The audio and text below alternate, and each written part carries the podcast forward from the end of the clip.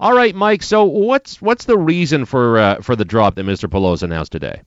Well, I mean, you've got that background stuff where you've got the weak oil market, and again, I am shocked at how that has been underestimated when you look at the overall impact. It wasn't just oil, it was natural resources, but then it impacts right throughout the economy, whether it's the real estate market throughout Alberta, whether it's manufacturers in Ontario and Quebec. So that's been the big one. He, uh, Stephen Poloz pointed that out specifically. The numbers are pretty straightforward. I mean, you know, we shrank the economy in the first quarter down 0.6 of a percent. Well, they're saying now the second quarter is down 0.5 of a percent. Here's the other thing: when they look at the overall growth numbers, not surprisingly, I mean, remember, just in April they had already revised downward what the year would look like to 1.9 percent. That's been knocked back further, Sean, down to about 1.1 percent. And the thing is this: there's not a lot of momentum going forward. I suspect that you're going to get some stronger growth numbers when you come into uh, the third and fourth quarter. But again, keep in mind, when things drop this dramatically, it's not hard to beat those numbers. So that's what I think we're going to experience in the third and fourth quarter. They're not going to be negative, but we shouldn't be deceived by the positive. Uh, the loonie reacted quickly. What was the impact on the dollar, Mike? Well, a couple of quick things is that, you know, here we have us dropping our rate – the very same day that Janet Yellen, who is the head of the Federal Reserve, is sitting there saying, you know what, they're going to raise their rates. She still like to by the end of the year, sometime in the next few months. Well, think about that. It's pretty straightforward. You got two banks side by side, and one of them offers more, uh, you know, higher interest rates. That's where the money flows, and the money is flowing into the U.S., but exacerbated today by the fact that Canada lowered its rates. Now, you you've been forecasting a lower loonie versus the uh, the greenback since it was above par a couple of years ago. So, you know, how far do you think the loonie can fall, Mike? Well, this is another thing that I think a lot of analysts, and I, I'm, I've got to be careful here. I'm not sure that when you work for a major financial institution, you better not come out with something that sounds pretty wacky. Like even if they thought oil prices were going to have a 50% fall, I'm not sure if they can actually write that. Well, that remains to be seen. That's what happened to oil prices. We've had, as I say, a cascading commodity market in general. We have said um, all along that we thought that we would break that 78 cent barrier, which we did today. That's a six year low. Now we're looking at sort of that 75, 76 number.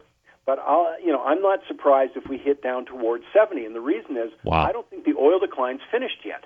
And what's scary is how, again, underappreciated this is. You look at what they've done in Alberta, for example. I don't think anybody's forecasting oil prices to stay in that sort of 40s range, but you know they may well. We just had, uh, you know, the agreement with Iran.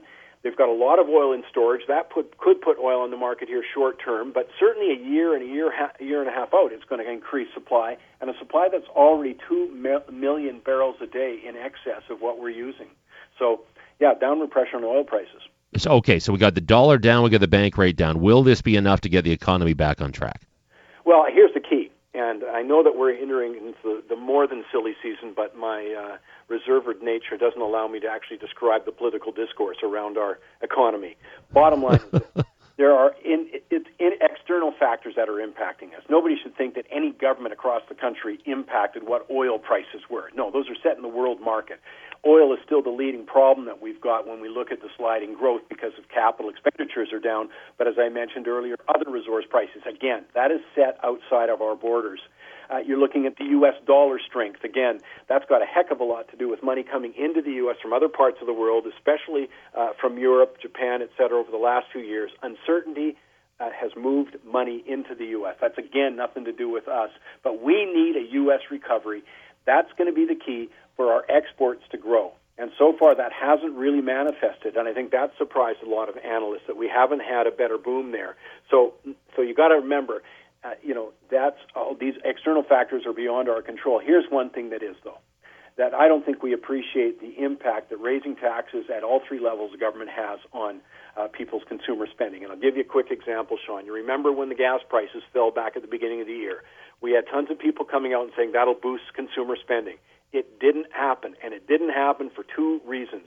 One, they didn't take into account that on, again, I'm looking at all three levels of government, a lot of that savings from, say, gas price drop were already spoken for by tax increases. And then the other one is that the imports would also go up with the falling loonie. So the cost of the imports go up. So presto, there wasn't any big savings because gas prices dropped that translated into more economic activity. Okay, so if interest rates then, Mike, are just one part of the equation, what else can we do? Well, I think I think first of all we have to recognize the challenge, and I don't think we have. We're in a world that's deleveraging. I mean, let's look around. The only semi bright spot, and it's not burning bright, is the United States. China's in trouble. Forget their stats from the last week. I mean, who wants to believe those? But China's been in trouble. They got a debt problem there. Uh, clearly, Europe's uh, you know just absolutely flatlining in terms of growth there. So we're not going to look for demand there. So our only hope is that the U.S. can continue its recovery. But they're getting a ton of mixed signals right now in the U.S. So we have to first appreciate that this is a serious problem, and I don't think I think Canadians traditionally take our economic prosperity for granted. And uh, obviously, that's something that's hitting people who worked in the resource sector very hard right now, especially the oil side of things. So we got to start with that. We got to see that it's a competitive environment. We got to see that we got to do everything we can. And I can tell you this: it's not politics; it's economics. You raise taxes in a down economy you are not doing anything. There's nobody who would disagree that that restricts economic growth at a time we need economic growth. Okay, couple of quick final questions on interest rates. Uh, what impact on the housing market? Well, the lower end of the market is going to benefit from this because, again, that's where you see the real impact of low interest rates. People getting into the market uh, right into the mid range. At that upper range that we hear so much about, you know, those three and four and five million dollar homes, they're not so susceptible to interest rate movements. It's other things, capital flow coming in from other parts of the world, if we ever measured it, and we can give you an exact number. We can't at this point. But at the lower end, yeah, affordability is dramatically impacted. I saw Rob Carrick in the Globe and Mail do an analysis of uh, housing prices between 1981 uh, and today, and it was more expensive in 81. Why? Because mortgage rates were double digits. So that low uh, interest rate is going to help the low end of the housing market. And, and quickly, uh, who who's impacted the most here, Mike? Not near enough talk about how it impacts the seniors.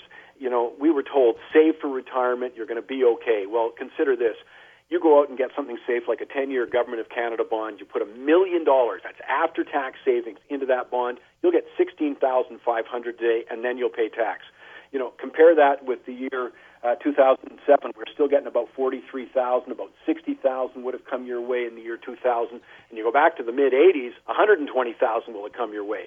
I think the low savings uh, rates are really going to start hurting people who are relying on those savings for their standard of living. Absolutely. Obviously, obviously seniors first.